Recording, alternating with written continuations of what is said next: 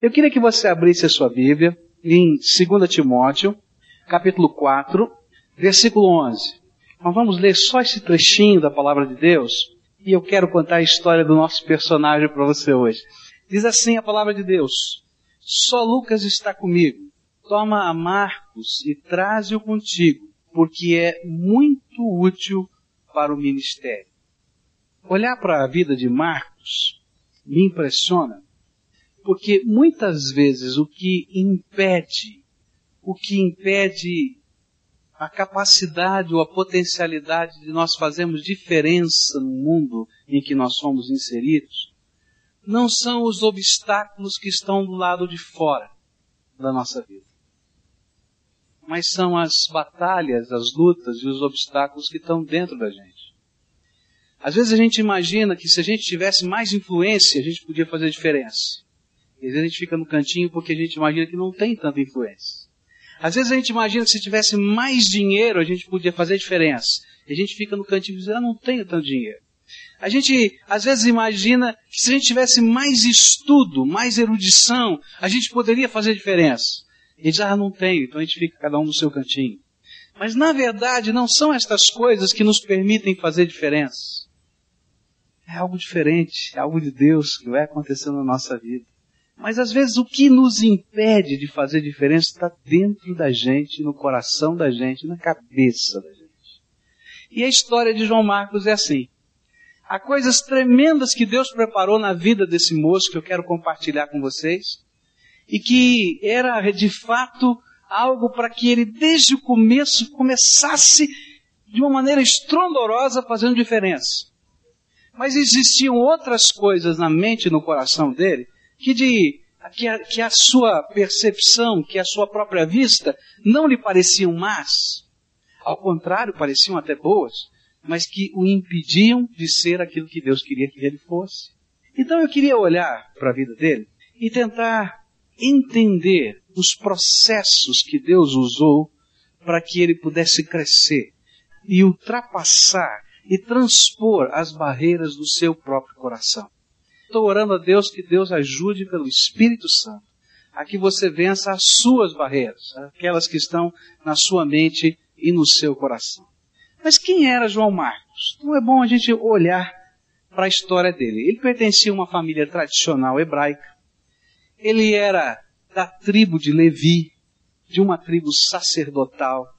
E desde cedo ele teve o privilégio de conhecer Jesus como Messias de Israel.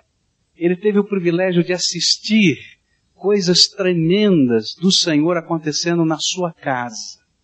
Porque a sua casa, na cidade de Jerusalém, era considerada o QG da igreja cristã. A sua mãe se chamava Maria, era querida e amada pelos crentes e líderes daquela época, por ser uma mulher de oração e por ser uma pessoa disposta a servir tanto nas ações quanto com seus bens. Era alguém que dispunha, que com alegria investia na obra de Deus. Vários estudiosos é, acreditam que foi na casa de João Marcos que a última ceia do Senhor Jesus aconteceu. Que aquele cenáculo que aparece nas Escrituras era o cenáculo da casa de Maria, a mãe dele a mãe de João Marcos. Viúva que servia a Deus de todo o seu coração.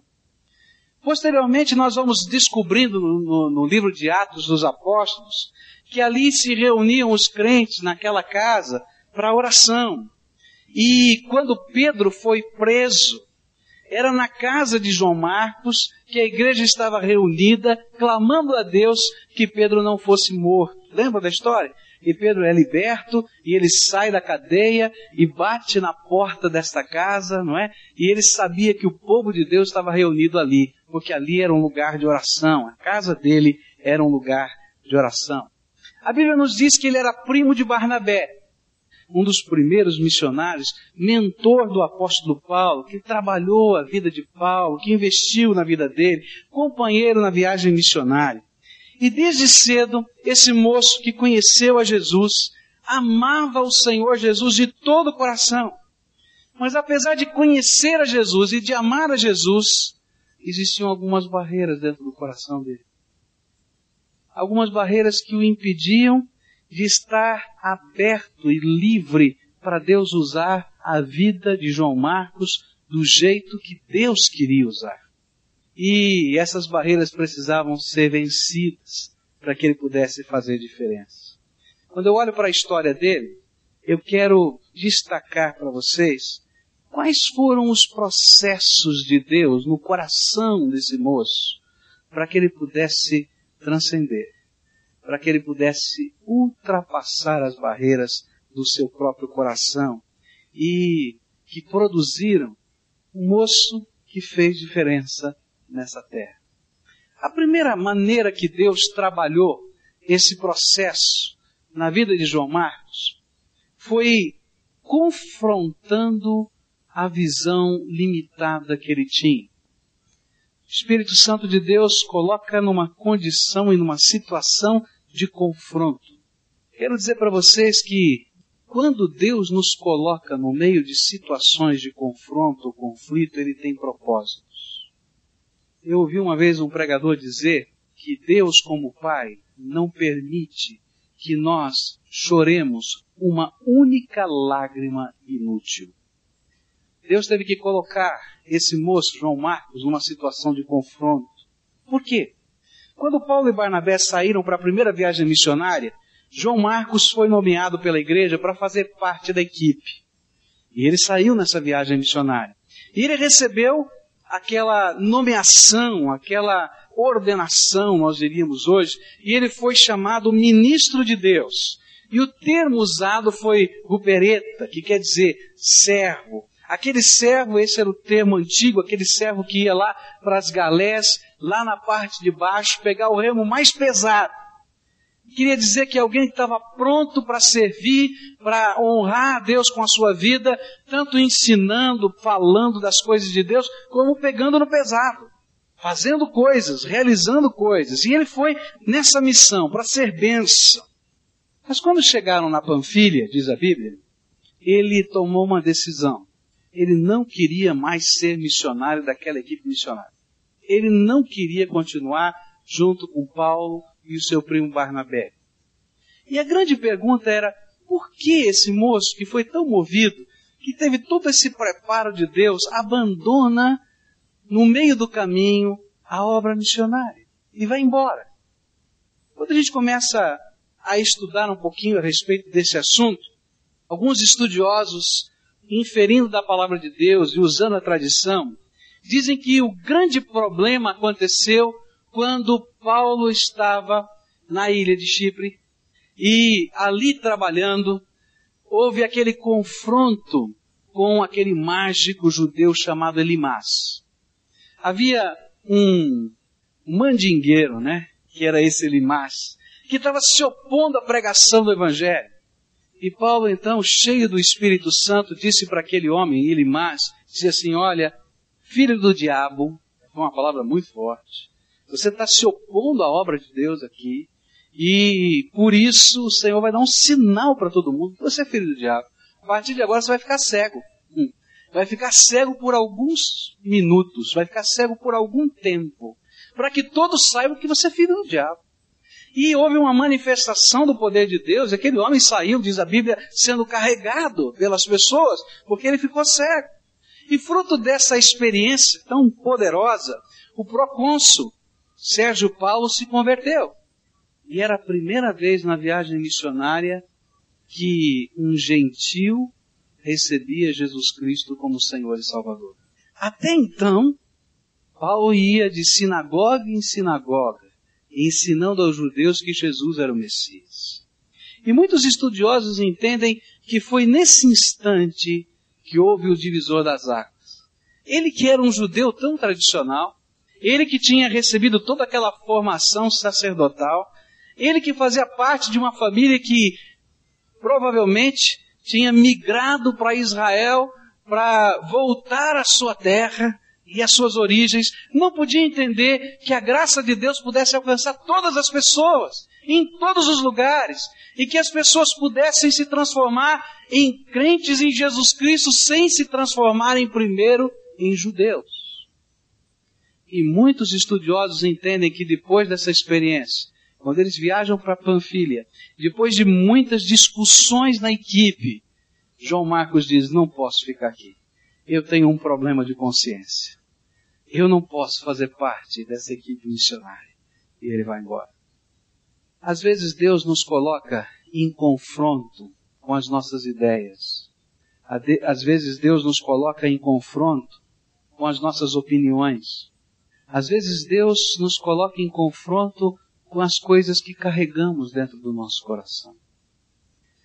É interessante que podemos amar a Jesus, que podemos até buscar a Jesus, mas às vezes não deixamos Jesus controlar os nossos pensamentos, os nossos sentimentos, a nossa vontade e o nosso coração.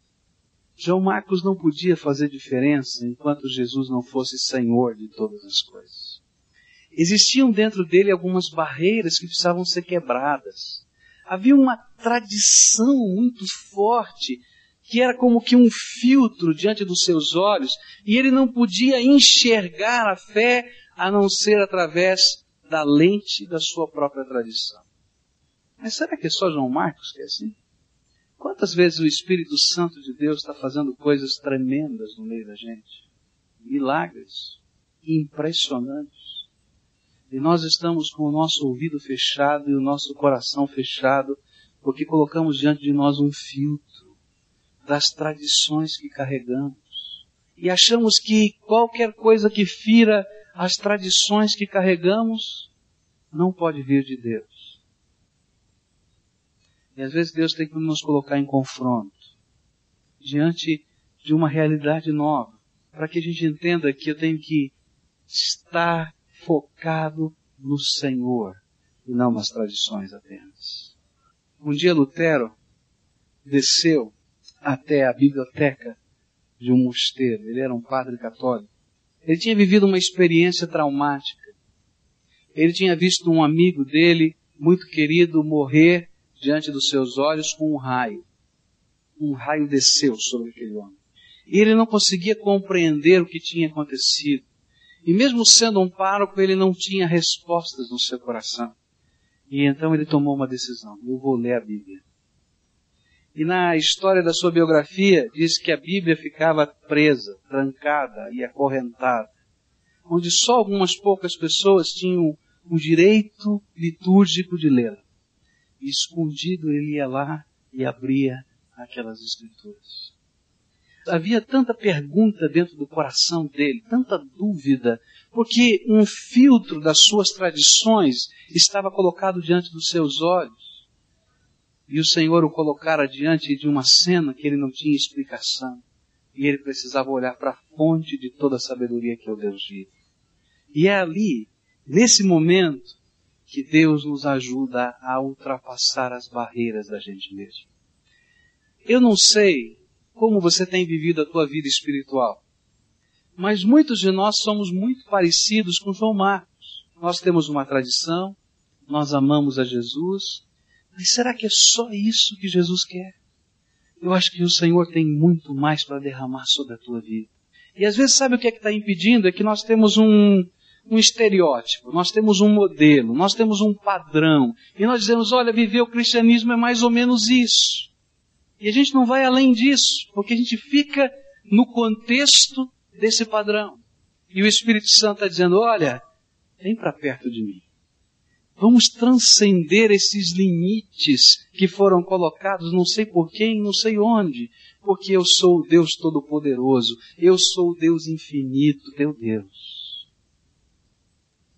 João Marcos estava vivendo a luta dos seus preconceitos.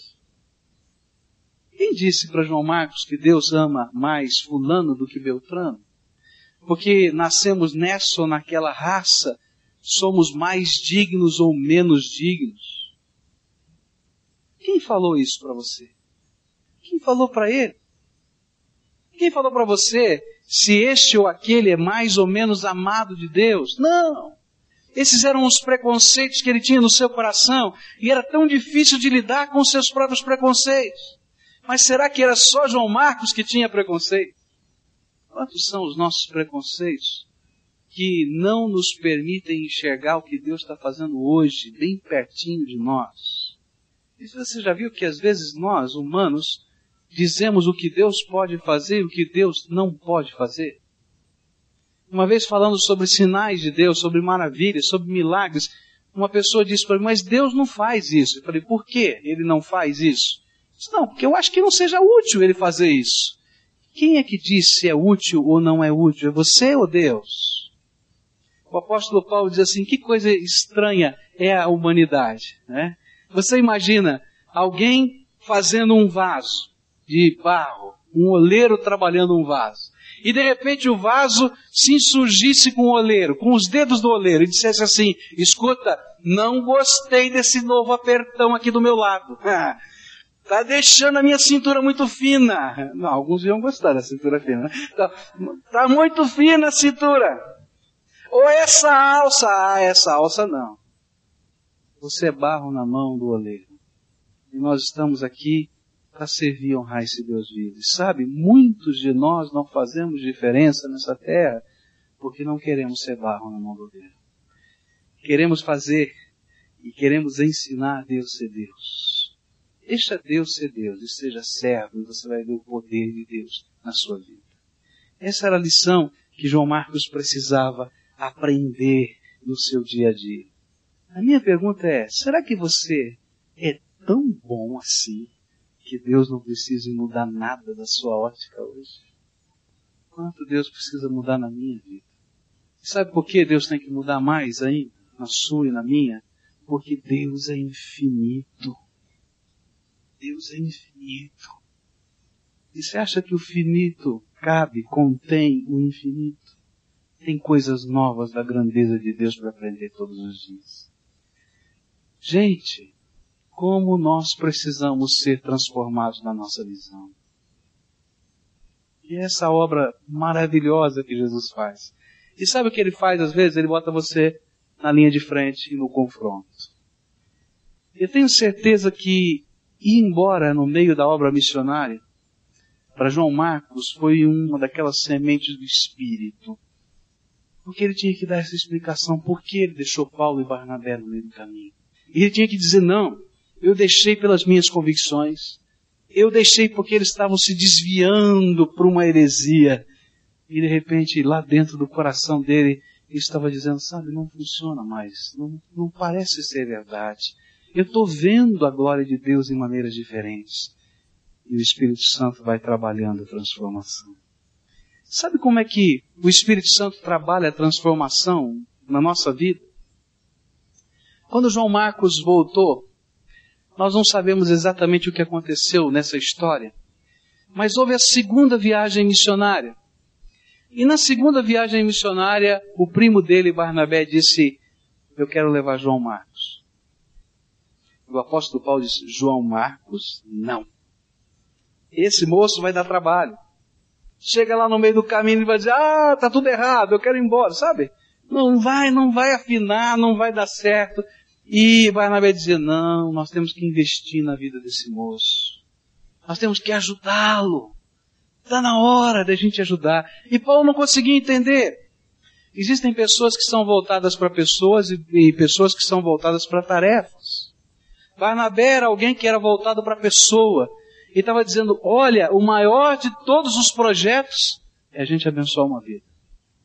E Paulo era alguém voltado para a tarefa. E ele dizia: nós temos que chegar em tal lugar, e tal lugar, e tal lugar. E João Marcos vai nos atrasar. A gente vai ter que dar tanta explicação para ele. Por que, a gente está pregando desse jeito que não vai dar? É melhor a gente arrumar outro. E chegou a uma discussão tão sem conciliação que Barnabé foi para um lado e Paulo foi para outro. Mas Barnabé levou consigo João Marcos. Eu fico feliz de saber que Deus coloca mentores na nossa vida. Deus vai colocar alguém perto de você, que é instrumento da graça dele. Alguém que você às vezes vai se irritar, vai ficar bravo com essa pessoa, mas que Deus está colocando do seu lado para investir na tua vida em amor. e ajudar você a abrir os seus olhos espirituais. Dou graças a Deus pela vida de Barnabé, que leva consigo João Marcos. Que paciência! Não é? Quantas vezes Barnabé teve que explicar as mesmas coisas e quem sabe ouvir um monte de coisa esquisita. Não, não concordo. Não, não pode ser. Não, não é assim. Até que o Espírito Santo de Deus pudesse trabalhar o coração desse moço. Eu dou graças a Deus porque na minha vida existiram muitos Barnabés. Muitos. Eu dou graças a Deus. Mas não parou com o Barnabé. Deus tem uma maneira tremenda de trabalhar. E aí então Deus aproxima João Marcos de Pedro, do apóstolo Pedro. E sabe, naquela maneira tremenda de Deus trabalhar, Pedro também estava sendo transformado. Vocês lembram de Atos, capítulo 9 e 10, né? Quando vem aquela visão daqueles animais que descem do céu e Pedro não queria falar aos gentios. Ele tinha o mesmo problema que João Marcos, mas de repente ele ouviu a voz do Senhor dizendo: Não diga que é impuro aquilo que eu santifiquei. E Deus coloca João Marcos do lado de Pedro talvez o líder mais importante da igreja naquele tempo, que estava passando pela mesma crise e que começou a ministrar na vida do menino, dizendo: Não, nós temos que pregar o evangelho a todas as pessoas. E sabe onde é que João Marcos vai parar? Em Roma, junto com Pedro. E lá em Roma ele começa a escrever o evangelho de Marcos. Na campanha missionária aos gentios de Roma. Graças a Deus por Barnabé, Graças a Deus por Pedro. Graças a Deus porque eu e você somos uma obra inacabada. E o Espírito Santo de Deus está burilando, lapidando todos os dias. E sabe, conforme a necessidade, ele faz alguém chegar perto para ser ministro da graça na tua vida. Sabe qual foi a terceira maneira que o Espírito Santo trabalhou o coração de João Marcos? Ele primeiro confronta a nossa visão torcida. Depois ele nos ajuda a ganhar visão, colocando gente, colocando circunstâncias, colocando lugares, colocando experiências pelas quais nós atravessamos e ganhamos a visão. Mas depois ele então nos dá foco para essa visão. Você pode imaginar o dia que o Espírito Santo encheu o coração de Marcos e disse: Marcos, você vai escrever dos relatos de Pedro. Tudo o que ele está contando a respeito de Jesus você vai escrever. E ele se sente motivado, porque ali vai nascer o primeiro evangelho, o mais antigo evangelho, vai nascer da pena de João Marcos, ouvindo os relatos de Pedro e anotando. E quando ele se sente animado, feliz pela missão que o Espírito Santo dá, o Espírito Santo diz assim para ele, João Marcos, mas eu não quero uma peça judaica. Eu quero que você escreva de uma maneira que qualquer pessoa, em qualquer lugar do mundo, possa entender que Jesus é o Salvador. E o Evangelho de Marcos, o primeiro a ser escrito, foi escrito não para judeu entender, mas foi escrito para que o mundo gentílico de então conhecesse a grandeza do Salvador Jesus. E aí o Espírito Santo, ironicamente, começa a trabalhar com a gente. Toma cuidado, viu? Aquilo que você diz para Deus, isso eu nunca vou fazer. Toma cuidado. O Senhor dá umas invertidas e diz: vai lá, meu filho, é para minha glória. É para minha glória. É assim que ele faz. Ele trabalha desse jeito na nossa vida. E quando termina a vida de Paulo, nós vamos ver a outra maneira que o Espírito Santo vai trabalhando essas mudanças dentro da gente.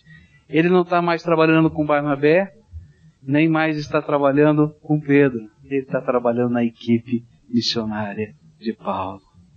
E o texto que nós lemos dizia exatamente isso. Olha, me traga João Marcos, porque ele me é muito útil ao ministério. E lá em Colossenses 4,10 vai dizer assim: olha, receba João Marcos porque este é um daqueles que Deus colocou como minha consolação. Que vira-volta, que mexida que Deus foi dando. Lá em Filemão 1:24 a Bíblia vai dizer: Marcos, meu cooperador de ministério. O que, que eu quero dizer com tudo isso? Qual é a lição que a gente pode aprender com a história de João Marcos? Todos nós, todos nós, enxergamos a vida pelo filtro ou pelos filtros que nós mesmos colocamos na nossa mente. O filtro da nossa cultura, filtro da nossa família, filtro da nossa tradição, filtro da nossa religiosidade, filtro dos nossos preconceitos. E esses filtros, algumas vezes, nos abençoam. Eles nos dão estabilidade, eles nos ajudam de alguma maneira. Mas algumas vezes, eles são um grande obstáculo para que nós possamos crescer e transcender. O que Deus faz conosco? Ele nos pega do jeitinho que nós estamos. E Ele se revela a nós como Senhor, como Salvador, como Mestre, como Todo-Poderoso. E Ele diz assim, filho, tira o óculos. Para alguns é o óculos escuro, para outros é o óculos cor-de-rosa, não sei qual é a cor do teu óculos, ele diz, tira fora. E enxerga a realidade como ela é. E deixa que eu lhe guie como a luz do mundo pelos caminhos dessa vida. E aí a gente vai aprender a andar pela fé. O Senhor vai usar algumas ferramentas. Ele vai usar circunstâncias de confronto. Aquelas em que a gente tem que pensar. Dizer, opa, o que está acontecendo? Não estou entendendo. Fogem as minhas explicações normais. O Senhor vai te ajudar colocando pessoas. O Senhor vai lhe ajudar de tal maneira que essas pessoas sejam referenciais do que Deus está fazendo nessa terra. E o Senhor vai lhe ajudar lhe dando experiências na graça e no poder dele. E quando isso acontecer, ele vai dizer: olha, vamos dar uma guinada nos valores da vida. Esses valores vão ser reorganizados, vão ser reconstruídos. E a gente reconstrói os valores da vida, não mais à luz dos nossos filtros, mas à luz daquilo que Jesus tem para nós. E ironicamente, a gente vai estar fazendo diferença nessa terra. Há quase dois mil anos atrás, um jovem preconceituoso, ainda que amasse a Deus e a Jesus, não podia enxergar a grandeza da glória de Deus. Para alcançar todas as nações, escreveu um pequeno livro chamado Evangelho de Marcos. E por causa das obras do Espírito no seu coração e na sua vida, esse Evangelho tem feito diferença na vida de milhões e milhões de pessoas. Deixa Jesus mudar o teu foco, a tua visão, o teu alvo de vida. Queria terminar dizendo o seguinte: todos nós precisamos ter o nosso foco mudado. Mas todos nós precisamos de um Barnabé e todos nós podemos ser Barnabé para alguém. E eu queria deixar esse desafio com você. Se você nunca foi discipulado por alguém, se você nunca permitiu que alguém ensinasse coisas da fé, diga, eu preciso de um discipulador. Procura a igreja, procura os líderes espirituais, procura as estruturas que a igreja tem. Eu quero ser discipulado. Deixa Deus te ajudar. As circunstâncias já estão acontecendo. Os toques já vieram da graça. Agora está na hora de você deixar Deus trabalhar no teu coração. E se você nunca discipulou alguém, será que não tem ninguém a quem possa ser um Barnabé? Pai querido, nós estamos aqui celebrando a obra do Teu Espírito Santo. Celebrando o privilégio que o Senhor nos dá de sermos trabalhados pelo Teu Espírito Santo. E nesta hora, Senhor, nesta hora, eu quero te dar, Senhor, toda a oportunidade, todo o direito, toda a liberdade estar mudando valores na minha vida, estar abrindo os meus olhos. E nesta hora eu queria te fazer, Senhor, um convite solene. Jesus, aquilo que ainda impede, aquilo que ainda é obstáculo aquilo te sirva do jeito que o Senhor quer servir. Me ajuda, Senhor, a tirar da minha vida, do meu coração. Começa, Senhor, revelando para mim. Porque muitas vezes o grande problema é que a gente não é capaz de enxergar que essas coisas existem em nós. E eu quero te pedir que o teu Espírito Santo esteja ministrando sobre os nossos corações. Escuta, Deus, a nossa oração. Amém.